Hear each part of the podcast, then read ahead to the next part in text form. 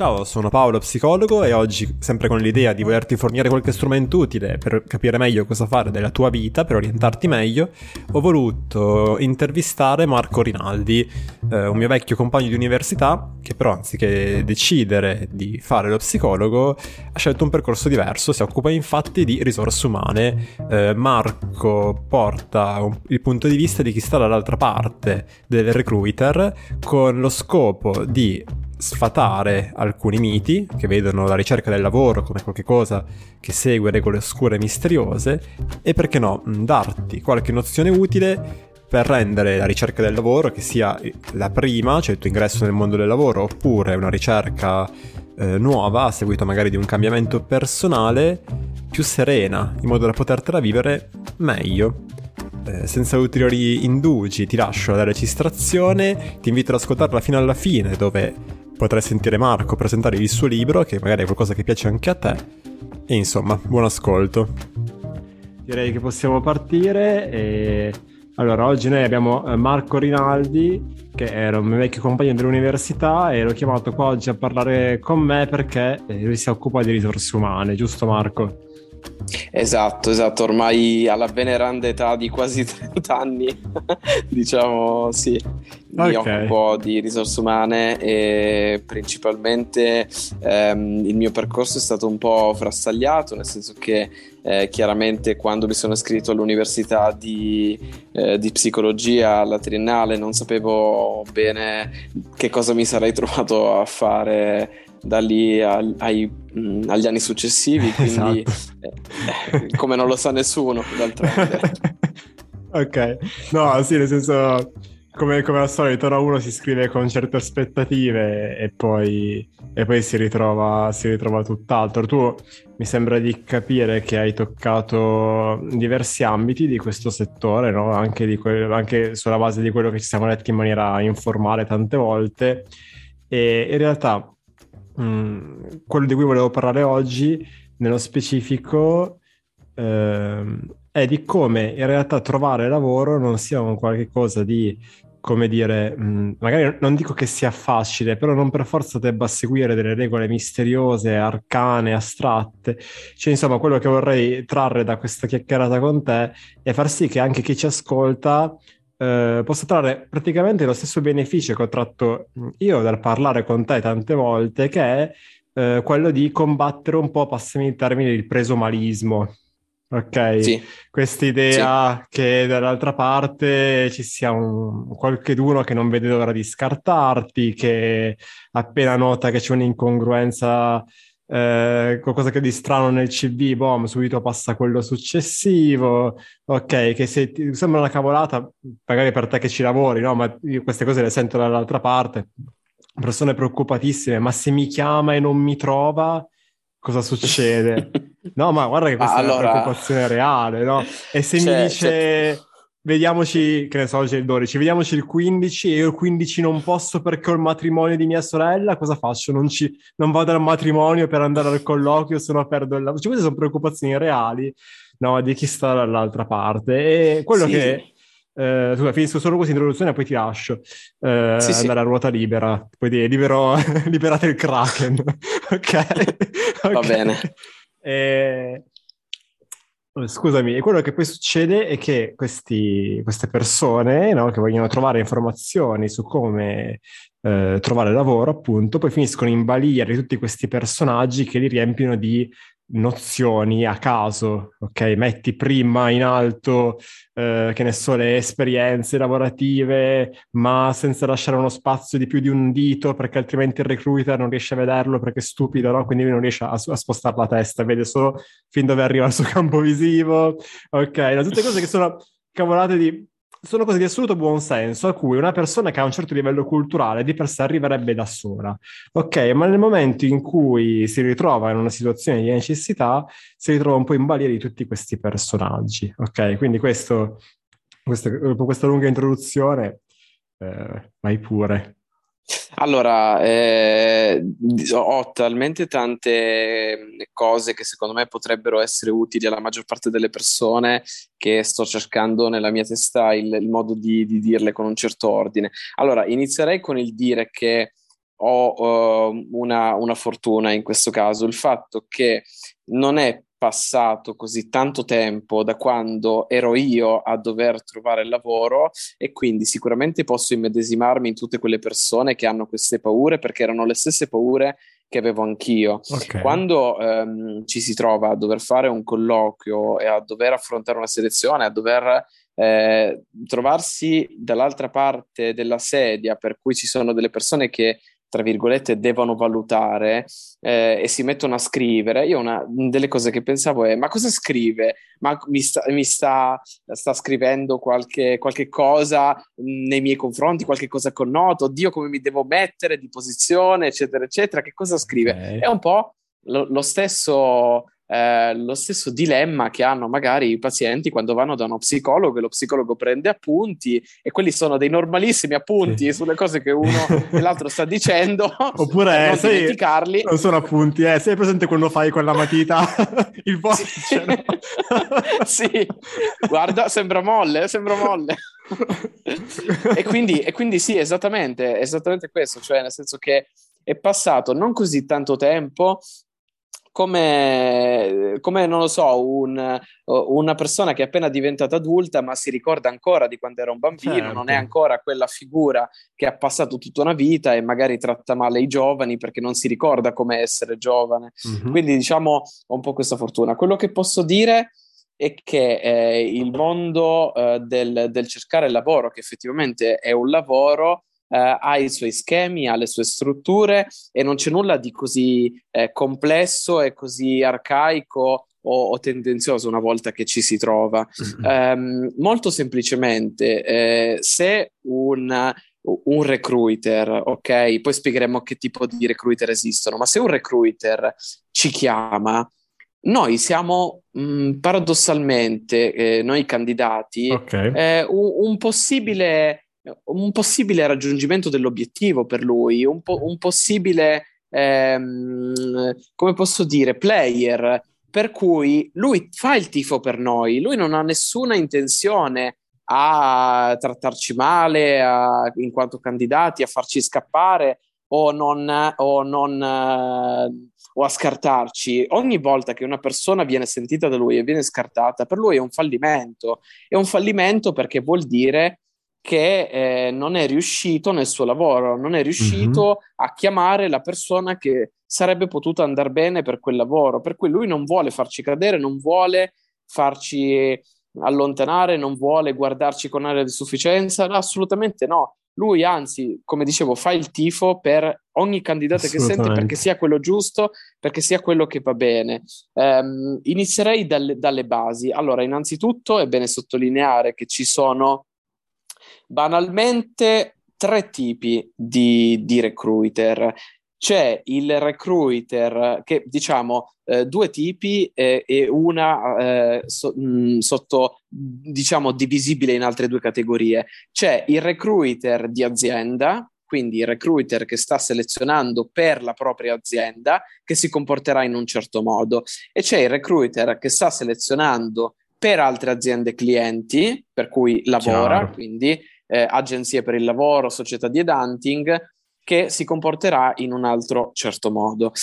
Il recruiter che lavora per la propria azienda ha degli obiettivi che sono ascrivibili al assumere un certo numero di persone. Non ha obiettivi economici, quindi non deve fatturare ad altre aziende clienti, semplicemente si porta le persone in casa. Questo che cosa vuol dire? Vuol dire che risponde, riporta direttamente ai responsabili tecnici, commerciali o comunque le figure manageriali, per cui ricercano quelle figure, per cui ha un'attenzione molto alta a chi si porta in casa. Cerca di selezionare la persona che non darà problemi, la persona che è seriamente interessata all'azienda, seriamente interessata a quello che l'azienda fa, che può essere un'azienda di prodotto, quindi dove si produce qualcosa, un'azienda di servizio. Certo. Però fa molta attenzione che piaccia questa figura al responsabile che poi si troverà nell'ufficio a fianco. Quindi è un certo tipo di lavoro, anche se effettivamente l'attività che si fa è sempre la stessa, quindi quella di ricercare il miglior candidato, che non è per forza la persona perfetta, non è che per forza si ricerca la persona, il mago in quel campo, perché magari il mago di quel campo non serve per quella posizione, magari serve una figura junior, una figura che voglia imparare ma che magari non sia già formata, perché magari c'è già una persona junior che è cresciuta ed è diventata team leader, per cui se si cerca una persona che cozza un po' con quella che è l'età o la tipologia di esperienza del team leader, magari non andrebbe bene, per cui è bene sicuramente sottolineare il fatto che si cerca sempre la persona che può andare in quell'ambiente lì, sia da un punto di vista delle competenze, sia da un punto di vista del carattere.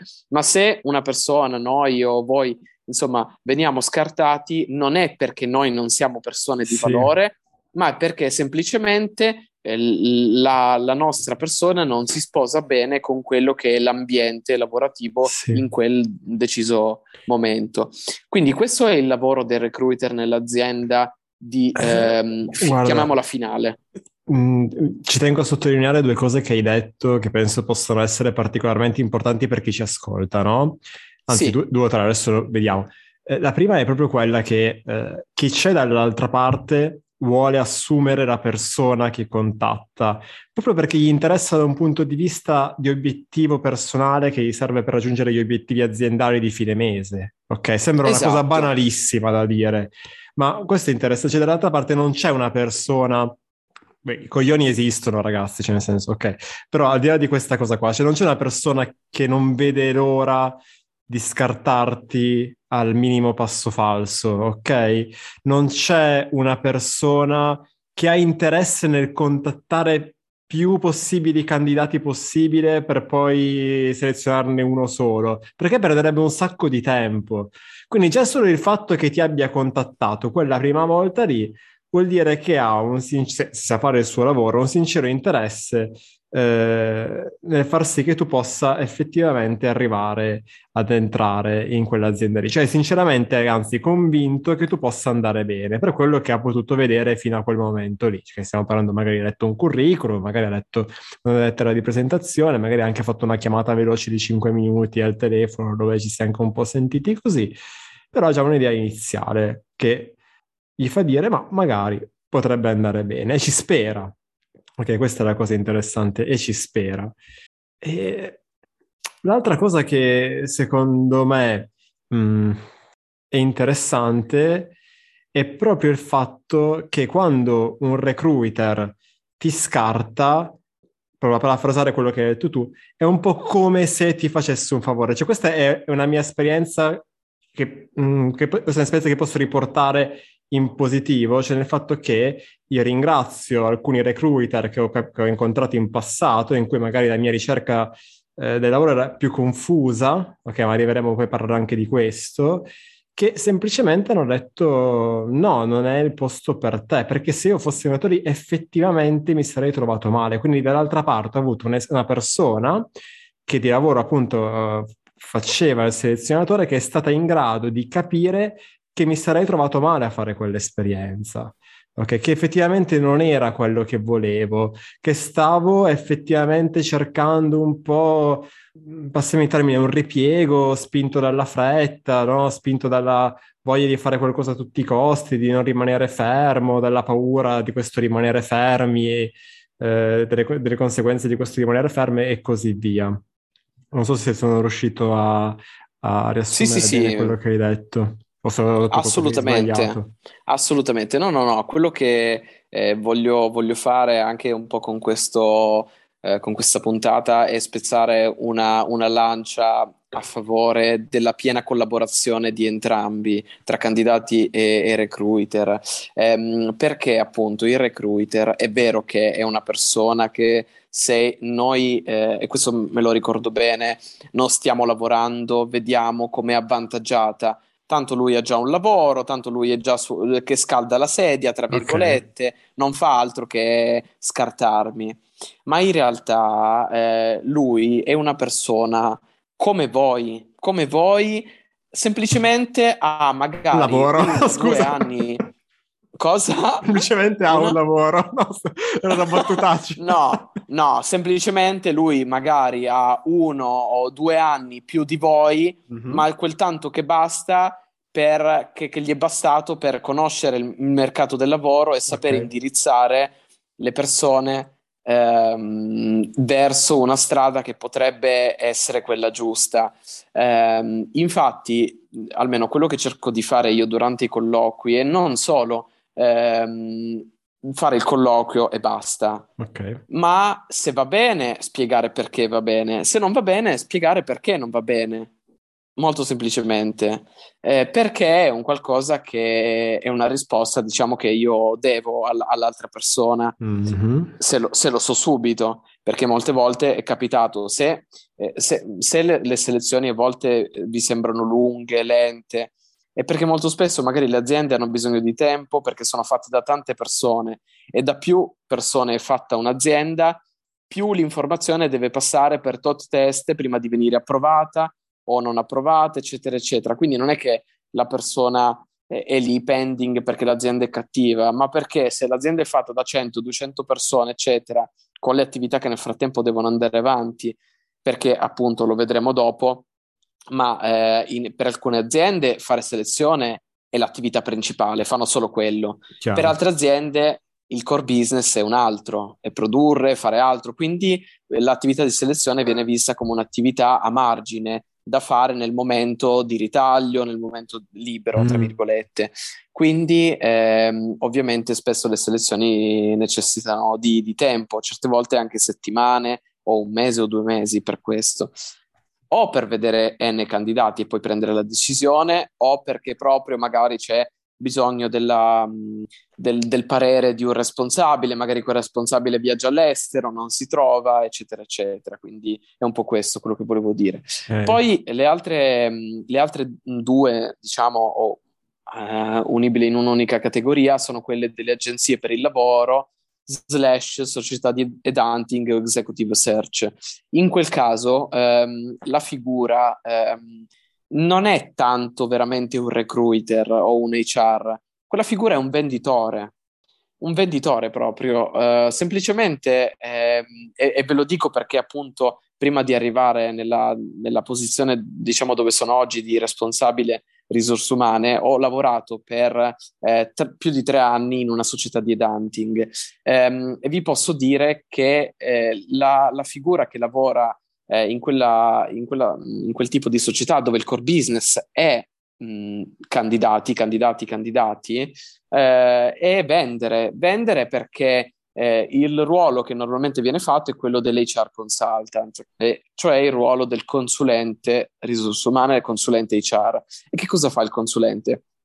Per metà del tempo, almeno idealmente, cerca clienti a cui fare le selezioni, cerca clienti a cui vendere progetti di ricerca e selezione, e per l'altra metà del tempo si occupa delle selezioni, per cui effettivamente c'è una sicuramente attenzione alla qualità, ma non tanto quanto l'HR che lavora nella propria azienda, che magari struttura un processo di selezione più ampio, con molti più passaggi, perché la persona non andrà a lavorare da loro, magari molto spesso.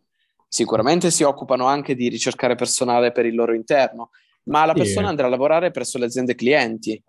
Quindi è uno scopo diverso. Tu hai descritto bene anche com'è il mondo dall'altra parte, che è sfaccettato, che non esiste solo il selezionatore, ma esistono diversi tipi. E fa differenza questo. Certo, nel tipo di colloquio. Fa differenza perché, correggimi se sbaglio, il secondo tipo che hai descritto forse è meno ferrato su il tipo di lavoro che effettivamente il candidato dovrebbe andare a fare, proprio perché è un selezionatore che seleziona per tante aziende diverse che magari si occupano anche di cose molto diverse tra di loro. Allo stesso tempo però mi viene da dire che forse è più abile nella ricerca di questi candidati. Ok, anche nel differenziare, dire ma guarda che forse tu vai meglio per un altro lavoro rispetto a quello per cui ti sei candidato, ok? Magari ha anche questa capacità, infatti so che alcune di queste aziende che tu hai descritto si occupano anche di orientamento, proprio perché poi di solito la stessa figura è in grado di svolgere più ruoli, no? A me un'altra cosa che mi ha colpito di quello che mi hai detto è che innanzitutto me lo sono anche segnato, guarda, quando tu hai detto non per forza il recruiter seleziona il miglior candidato possibile, cioè quello con più esperienza in assoluto tra quelli che gli arrivano, perché la persona che sa fare questo lavoro bene sa qual è il livello di esperienza che gli serve nella persona che gli serve vedere nella persona che ha davanti, ok? Questo mi immagino che per chi cerca è rassicurante, perché magari si immagina di dover per forza possedere chissà quali requisiti, mentre questo mi piacerebbe che fosse un po' il tema centrale di questo episodio, no? Si tratta di un match, sì. Ok? Si tratta di un match, esattamente come su Tinder, ok? Esatto. Sì, anzi Tinder non è un buon esempio perché è piuttosto casuale in realtà. Tinder è come il secondo tipo di recruiter, ok? Che rispetto a quelli che diceva Marco, che non è stato un buon esempio, però è proprio questa, che ci sia una congruenza, ok? Tra il ruolo richiesto e quello per cui tu ti candidi. Quando il recruiter ti scarta, non è perché ti sei seduto inclinato anziché con la schiena dritta, no? Perché ci sono questi tipi di contenuti. Io so che magari fa sorridere, no? Però è che ovviamente tu, Marco, sicuramente non guarderai a questo tipo di contenuti, però esistono. No, e certo. Chi cerca lavoro in quel momento, perché magari è giovane, si è appena laureato, se sta affacciando per la prima volta questo mondo, magari è un po', come dire, beve un po' tutto quello che trova, ok? Ci prende per vero un po' tutto quello che trova durante la sua ricerca di informazioni, ok? In realtà questa è un'idea magari un po' più legata alla psicologia, al mondo della psicologia, però il fatto stesso che tu stia cercando tutti questi contenuti su come si trova lavoro, su come si scrive un curriculum, su come si scrive una lettera di presentazione, sul linguaggio del corpo e qualsiasi altra cosa di questo tipo qua, come ti devi vestire, che ne so io, no? Il fatto stesso che tu stia lì ad ascoltare magari dei seminari su questi argomenti, tutte queste azioni non fanno altro che avvalorare l'idea che trovare lavoro sia qualcosa di difficile, che segua tutte queste regole stranissime, no? E che dall'altra parte appunto ci sia un recruiter che va a vedere come si è seduto, no? Che va a vedere dove tiene le mani, come se non avessi nient'altro da fare. Vabbè, è così, perché a me la fantasia è questa, no? Ah, sì, queste cose mi fanno un po' ridere. Immagino, perché da lavori immagino, si tiene le mani sul tavolo, sto inventando, si tiene le mani sul tavolo è in sicurezza, allora non lo assumo, no? Se tiene le mani in tasca vuol dire che è una persona malinconica, allora via, passiamo al prossimo, no? Perché poi la fantasia è questa, sto esagerando apposta, però l'idea che uno si fa è questa, in realtà no ragazzi, è una questione di far incontrare il tuo profilo, quello che sei, quello che hai fatto, con qualcuno che cerca esattamente quella roba lì, ok? A volte l'errore non sta nel fare il curriculum male, mettere sopra le esperienze, sotto l'istruzione, anziché sopra le istruzioni, sotto le esperienze, perché, ripeto, i recruiter, non so Marco, confermami, sono in grado di muovere sia gli occhi che la testa. Quindi possono scorrere lungo il curriculum, è corretto, no? Il CV serve solo per arrivare al colloquio, fine. Okay. Il CV non deve essere il diario della vostra vita, non dovete segreto. Inserire il diario segreto. Quello che suggerisco di mettere è le informazioni che voi avete, quindi ovviamente mai scrivere cose false nel CV, scrivere verità su di voi, il più possibile che siano similari o compatibili con quello che il recruiter sta cercando. Sì. Per cui se appunto sta cercando una figura di, non lo so, di commerciale, di sales account, nelle vendite, mettete tutte le esperienze di vita che avete avuto in ambito commerciale. Certo, quindi questa è la domanda, utile. Perché il dubbio di chi cerca, sì che è bravo Marco, ma io non ce le ho, no? Queste esperienze da mettere. Mm-hmm. Allora a me viene da dire, ok, ma se tu non ce le hai queste esperienze da mettere, perché si può fare comunque. Si può fare comunque, adesso ci arriviamo. Sì. Ma chiediti perché tu vuoi andare lì. Vediamo l'esempio del sales, del venditore, del commerciale, ok?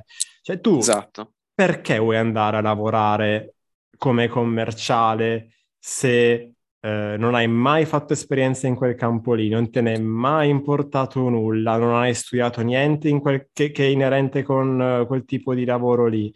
Cioè quello che voglio dire è che a volte l'errore sta nel continuamente muoversi, inviare curriculum, cercare offerte, anziché fermarsi un attimo, che è la cosa che fa più paura di tutte, perché ti immagini di perderti delle opportunità incredibili facendo questo, ti immagini che fermarsi equivalga alla morte, eppure è proprio la cosa più saggia da fare, cioè fermarsi un attimo, magari con qualcuno che fa quello di lavoro che può darti una mano, cioè che fa lo psicologo più che il recruiter, perché il recruiter sta dall'altra parte. Mentre qua si tratta di fermarti e capire un attimo quali sono le tue inclinazioni, capire un attimo che cosa sai fare e si può capire questo anche attraverso esperienze non lavorative, capire come far coincidere queste tue inclinazioni, queste tue attitudini, ciò che tu ti aspetti dal mondo del lavoro, quello che il lavoro è per te, con l'offerta disponibile. Okay, questo lavoro su se stesso è la base, va proprio fatto a base, prima ancora di iniziare a inviare CV a raffica, perché se non si sa quello che si vuole, non si sa neanche dove cercarlo, come cercarlo. È proprio nessun vento è favorevole al marinaio che non sa dove andare, no? Così si suol dire. E, sì, quello che voglio dire, che mi è venuto in mente, è che quando voi fate un colloquio non sapete effettivamente che cosa l'altra persona sta cercando. Magari ha scritto le competenze, ma non lo potete mai sapere al 100%. Okay. Quindi tanto vale essere se stessi. Okay. Perché magari voi, per nascondere quello che siete, sbagliate, e magari sareste potuti andare bene se fosse stati vostri stessi. Al contrario, peggio ancora, potresti avere successo e venire tirato dentro una realtà che non ha in niente... un mondo che non vi interessa. Sì, esatto. Sì, esatto. Vabbè, mi è piaciuto molto questo. A volte, no, un'altra cosa che mi ha colpito tra le cose che hai detto era la fretta. Ok, tu mi dici, guarda, a volte questi processi richiedono tempo. Ok, allora richiedono, quindi c'è un tempo, dicevamo, in cui tu ti fermi, cerchi di capire che vuoi fare, ok? Cerchi di capire quali sono le tue competenze e se ce ne sono da acquisire, ma il movimento che farai sarà comunque mirato, ok? A un qualche cosa che poi effettivamente ti possa piacere. E va bene, poi c'è la parte dove tu cominci a muoverti, e cominci a inviare il curriculum, perché poi... quando lo fai in maniera mirata, questo succede, a fare i colloqui, perché esiste questa cosa, ragazzi, non è che inviate i curriculum a caso e poi basta, e inizi a fare l'esperienza lavorativa legata a ciò per cui ti sei candidato, no? Il dubbio di chi cerca è, ma io ho fretta, cosa devo fare? E sai, a me qua viene da dire, poi ovviamente mi direi anche la tua, è chiaro che stare... con le mani in mano senza fare nulla è spiacevole, ok? Che aspettare i tempi, che sono i tempi naturali di questo processo, magari può essere un'esperienza frustrante, ma quando tu hai davvero fretta di trovare un impiego per guadagnarti proprio il pane, detto in maniera terra-terra, ok?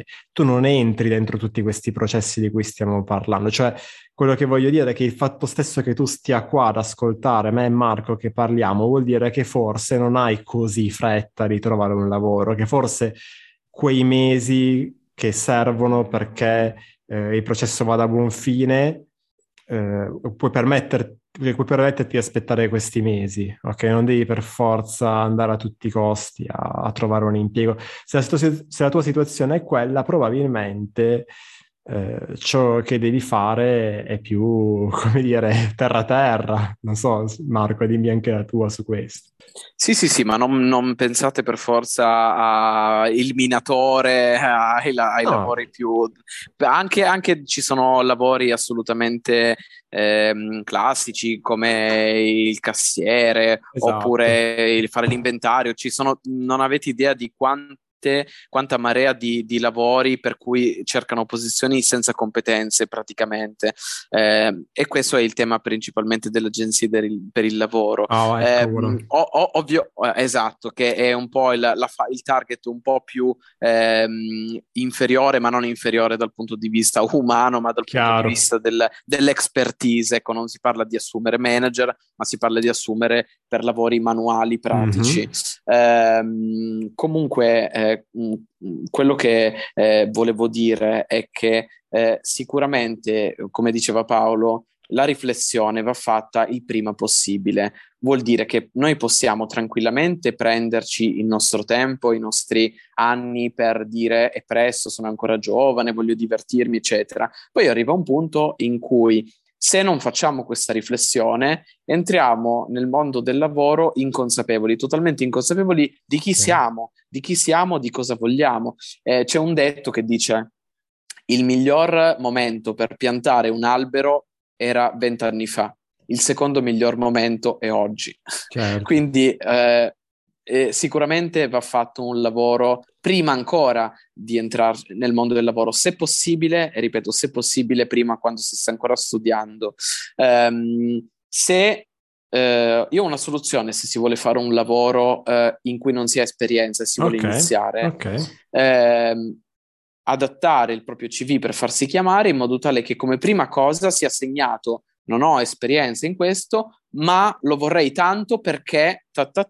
Certo. E così il recruiter lo legge e dice: cavolo, questa persona non ha esperienza ma ha veramente voglia di fare, magari lo chiamo. Quindi semplicemente questo è tutto quello che serve.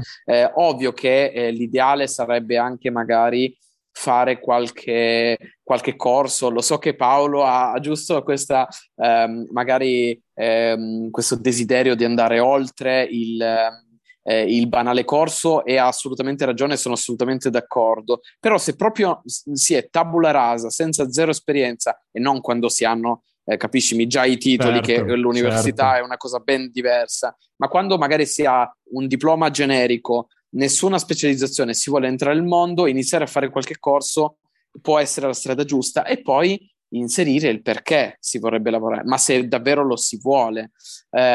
Ovvio, ragazzi, che se si vuole trovare un lavoro ed essere sicuri di trovarlo, a prescindere da quale esso sia, quindi parliamo di una persona a cui non interessa minimamente fare qualcosa che gli piace, io vi potrei dire tranquillamente, senza laurea, ma proprio tranquillamente, fatevi un corso di 6 mesi di sviluppatore e vedete che dopo i 6 mesi trovate... Che sembra, guarda, essere tutte le cose. Mi piace che tu adesso hai fatto tutta la parte. Questi ultimi 5 minuti sono stati molto pratici, ok? E questa, secondo me, è una cosa molto importante. A me è capitato anche nel mio lavoro, ok, di vedere delle persone la cui priorità era farsi una vita, senza però fare proprio il cassiere, ok? Non che ci fosse niente di male, ma c'era ancora la possibilità di avere un po' di gioco, ok? Sì. E quello che hanno fatto è esattamente ciò che hai detto tu adesso, che è studiare, perché era comunque nelle loro inclinazioni. Anche qua non puoi fare una cosa che totalmente esula da chi sei tu solo per trovare lavoro, voglio dire, e ti stai costringendo a qualcosa di molto faticoso e molto doloroso. Ma questo non era il caso, no? Quindi persone che magari si sono trovate a fare il corso di 6 mesi di sviluppatore informatico per poi trovare lavoro letteralmente prima di finire il corso addirittura. Okay. Esatto. Okay. Sì. Erano già lì che facevano i colloqui ancora prima di finire il corso. Okay. Certo. E adesso guadagnano un buono stipendio che gli permette di avere una vita soddisfacente e soprattutto essere indipendenti e così via, no? E quindi assolutamente. Ma anche l'altra cosa interessante che hai detto è oltre a appunto frequentare dei corsi per cominciare a sviluppare competenze in un ambito totalmente nuovo, assolutamente, ma anche quando adesso hai parlato di come entrare in un ambito che è nuovo, ok? Scrivere nel curriculum subito la verità. Questo per secondo me è molto importante per chi ci ascolta adesso, perché si immagina, no? Cosa devo scrivere nella lettera di presentazione? Ragazzi, vuoi lavorare per quell'azienda lì? Ok, cioè, avrai dei motivi per cui vuoi lavorare per quell'azienda lì, se no, anche lì, se no torniamo alla parte di prima, forse è il caso che ti fermi un attimo. Semplicemente elencali, ok? Cioè, se tu, se io per esempio volessi lavorare, questi sono i miei valori, no? Per un ente di formazione, ok, professionale, che è una cosa che ho già fatto in passato e che mi è piaciuta molto, semplicemente direi...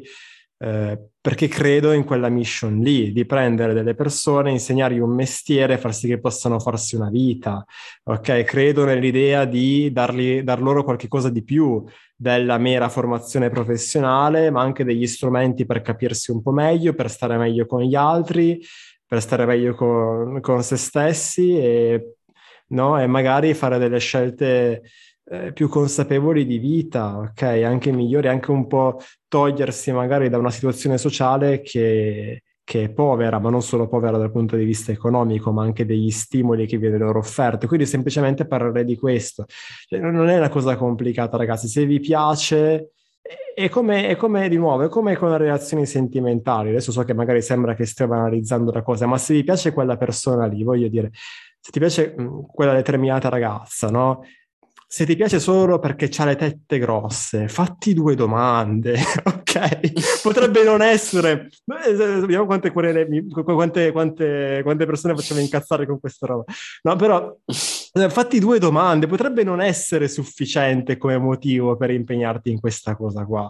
E lo stesso vale per il lavoro, ok? Non basta dire, ah Massima lì si trova, ok? Ah Massima si guadagna bene. Ok, nel momento in cui c'è questa corrispondenza tra chi sei tu, i tuoi desideri e quello che effettivamente c'è dall'altra parte, il match avviene. Questo magari ti sembra un po' idealista, non so Marco, se vuoi aggiungere qualcosa. No, sono assolutamente d'accordo, ma sapete perché? Perché lo so che quando ci si trova in quella determinata situazione c'è la tendenza a pensare che sarà sempre così. Tendiamo a sovrastimare o sottostimare il nostro futuro in base al presente. Okay. Tendiamo, solo perché oggi piove, a pensare che anche domani pioverà e dopodomani, certo, eccetera, solo perché in questo periodo piove, ed è una cosa assolutamente normale, e lo ripeto, anche io ho fatto esattamente gli stessi errori, è per questo che ve lo sto dicendo, però non sarà sempre così, e 5 anni dopo, 10 anni dopo, tra due persone che lavorano e guadagnano uno stipendio normale, okay, Chi vorreste essere? Vorreste essere uno che però fa qualcosa che gli piace, o uno che invece si alza la mattina per dovere e poi a 60 anni, 70 anni si rende conto di aver sprecato il proprio tempo e che avrebbe potuto passare quel tempo a fare qualcosa che gli piaceva? Perché davvero esiste un fare qualcosa che ci piace. È ovvio che il lavoro ha sempre gli aspetti negativi, e lavoro, e sì, anche a me sarebbe piaciuto fare il fumettista, poi mi chiedo, ma a me piacerebbe veramente disegnare per 8-10 ore al giorno tutti i giorni, poi certo, mi rendo conto che la risposta è no e dico lo tengo come un hobby. Bisogna sempre fare molta attenzione sicuramente a quelle che sono le proprie passioni e a quello che faremo come lavoro. Sicuramente chiedere aiuto a chi lo sta già facendo, anche su internet oggi è più facile, sicuramente contattare le persone può essere d'aiuto per farci capire se quel lavoro davvero lo vorremmo fare, da chi lo sta facendo. Quindi sicuramente quello che serve è capire che anche se al giorno d'oggi non abbiamo un lavoro e un pochettino invidiamo quelli che ce l'hanno, quelli che già hanno, tra virgolette, il posto fisso, anche se oggi diciamo il posto fisso non esiste più, bisogna capire che poi alla fine un giorno, se lo vogliamo davvero, se ci impegniamo, anche noi saremo a quel punto e lì si giocherà la partita su chi saremo, perché la vita non è uno sprint ma è una maratona. Sì, a me piacciono, a voi recruiter piacciono molto queste frasi fatte, vero? Me ne sono accorto. Perché chi non si forma si ferma e chi dorme non piglia pesci. Esatto. No, a parte gli scherzi, no? Tu quello che dici qua è importante, cioè non pensare che sarà sempre così, ok? Che questa lentezza nel partire, ad entrare nel mondo del lavoro sia la costante per sempre, ok? Questo il primo periodo è quello peggiore. Ve lo dico, è quello peggiore. Com'è che si chiama? Un po' è come se parlassimo, no, non è una non frase fatta, dell'interesse composto di cui ho sentito in un altro podcast. Ah, ok, no? sì, non è una curva esponenziale. Sì, no, il periodo iniziale, esatto, è sempre quello più basso. Ma guarda, aggiungo una cosa in più. Se dovessimo metterci lì, no? E pensare a persone di successo che ammiriamo, ok? In qualsiasi campo. Penso a un campo, penso alla psicologia, psicologi che ammiro, che stimo per il loro lavoro. Quanti anni hanno? Tra i 40 e i 50, ok? Questo, ragazzi, è la cosa. Cioè, nel senso, è semplicemente, come dice Marco, è l'accumularsi progressivo ed esponenziale di esperienze che poi chiamano altre esperienze, altre opportunità e così via. Non è che ci sia una formula magica, non vuol dire necessariamente che la difficoltà nell'entrare nel mondo del lavoro o nel crescere all'interno del mondo del lavoro eccetera sia dovuta al fatto che tu stia facendo qualcosa di sbagliato, ma magari a dei tempi fisiologici, ok? Quindi l'errore sta, come ho detto prima, sempre nel cercare soluzioni all'interno del fare. Ok, quindi magari è perché ho la camicia gialla anziché la camicia bianca come tutti, no? Ok, allora andiamo a comprarci una camicia bianca così il recruiter è contento, ok? Mentre in realtà, per assurdo, potrebbe essere più produttivo, ok? Fermarsi, andare più piano, usare questo tempo dove ancora il lavoro non c'è per vedere se si è nella direzione giusta, se è lì che si vuole andare, se invece si è ancora in tempo a cambiare rotta e magari a fare appunto una formazione su quella cosa nuova specifica, ok? O magari, insomma, utilizzare, come dire, viversi il periodo per quello che è.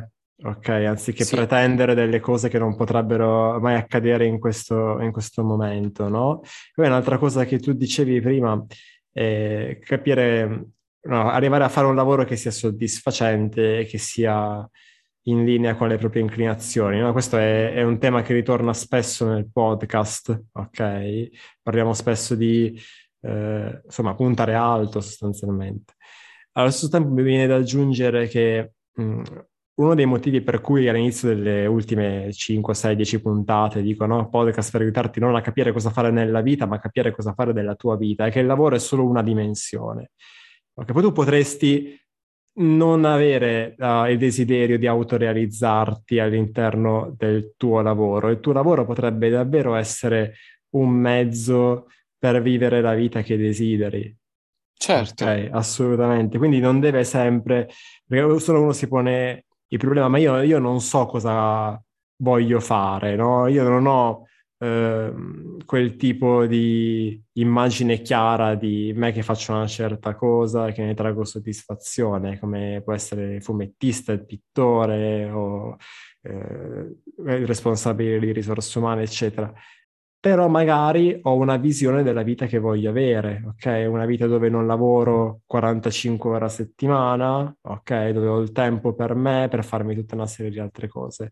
Allora cercare un impiego che mi possa permettere questo stile di vita potrebbe essere la priorità, anziché concentrarsi sulla vocazione, sull'aspetto vocazionale della faccenda. Sì, infatti ogni volta, ma queste domande le pongo anche a me stesso, ogni volta che cerco di fare un bilancio mi chiedo sempre che tipo di vita voglio avere, non solo che lavoro voglio fare con chi voglio stare, eccetera. Certo. Ma in generale che tipo di vita voglio avere adesso e che tipo di vita vorrò avere tra 5-10 anni? Perché magari al giorno d'oggi, diciamo, c'è un po' la tendenza a cercare di raggiungere la massima prestazione, sì. Ti vendono il telefono per essere più produttivo, il programma per essere più produttivo, e quindi la tendenza è un po' allo staccanovismo. Io lavoro 60 ore al giorno, mi sveglio alle 5 del mattino, faccio esercizio duro, sì. No, ad essere tutti dei Superman, ma non c'è nessun... Non c'è per forza un valore nell'essere spompati quando si va a letto la sera. Allora, quello che mi preme far passare è che non ci sono persone avanti e persone indietro, persone migliori o peggiori di noi.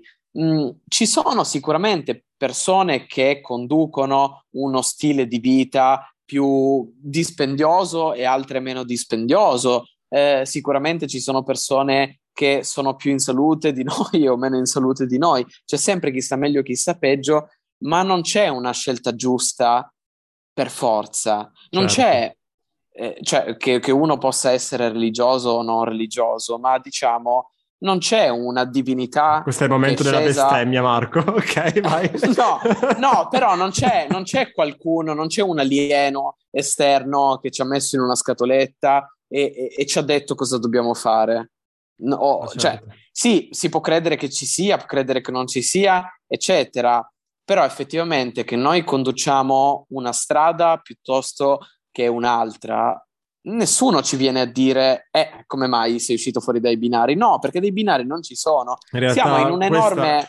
Questo era il tema di un episodio passato del podcast, no? Che se ascolti ti invita a recuperare.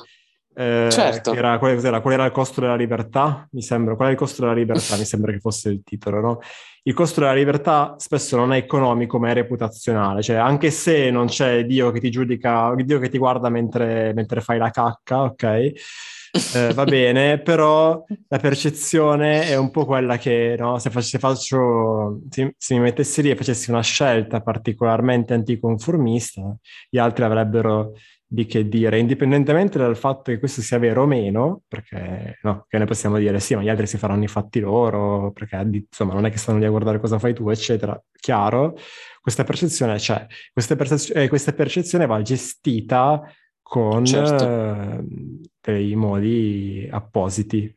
Ok, quindi nel senso non sei stupido perché hai paura di cosa pensano gli altri, questo intende, che magari hai utilizzato degli strumenti non adatti per gestire questa paura. E guarda Marco, abbiamo fatto una puntata, penso, bella corposa, e visto che hai parlato di alieni e divinità, io direi... So già dove vuoi andare a parare. Sì, allora io direi di utilizzare questo tempo, perché no, anche tornando all'idea che il lavoro è solo una delle dimensioni, il lavoro può essere anche un mezzo per vivere una vita che sia a misura tua e anche per portare avanti altri progetti che per te sono importanti, no? E Marco, dovete sapere che ha scritto un libro, è riuscito in questi anni a far pubblicare un libro, no? Allora volevo lasciarti questi ultimi minuti per raccontare un po' del libro, dove si può trovare e dove possono trovare te nel caso vogliano farti delle domande, sia su quello che hai detto in questa puntata e sia sul tuo libro, ovviamente. Grazie Paolo per questo spazio, per questa possibilità. Monterò molto una musica pubblicitaria figa quando monterò questo episodio.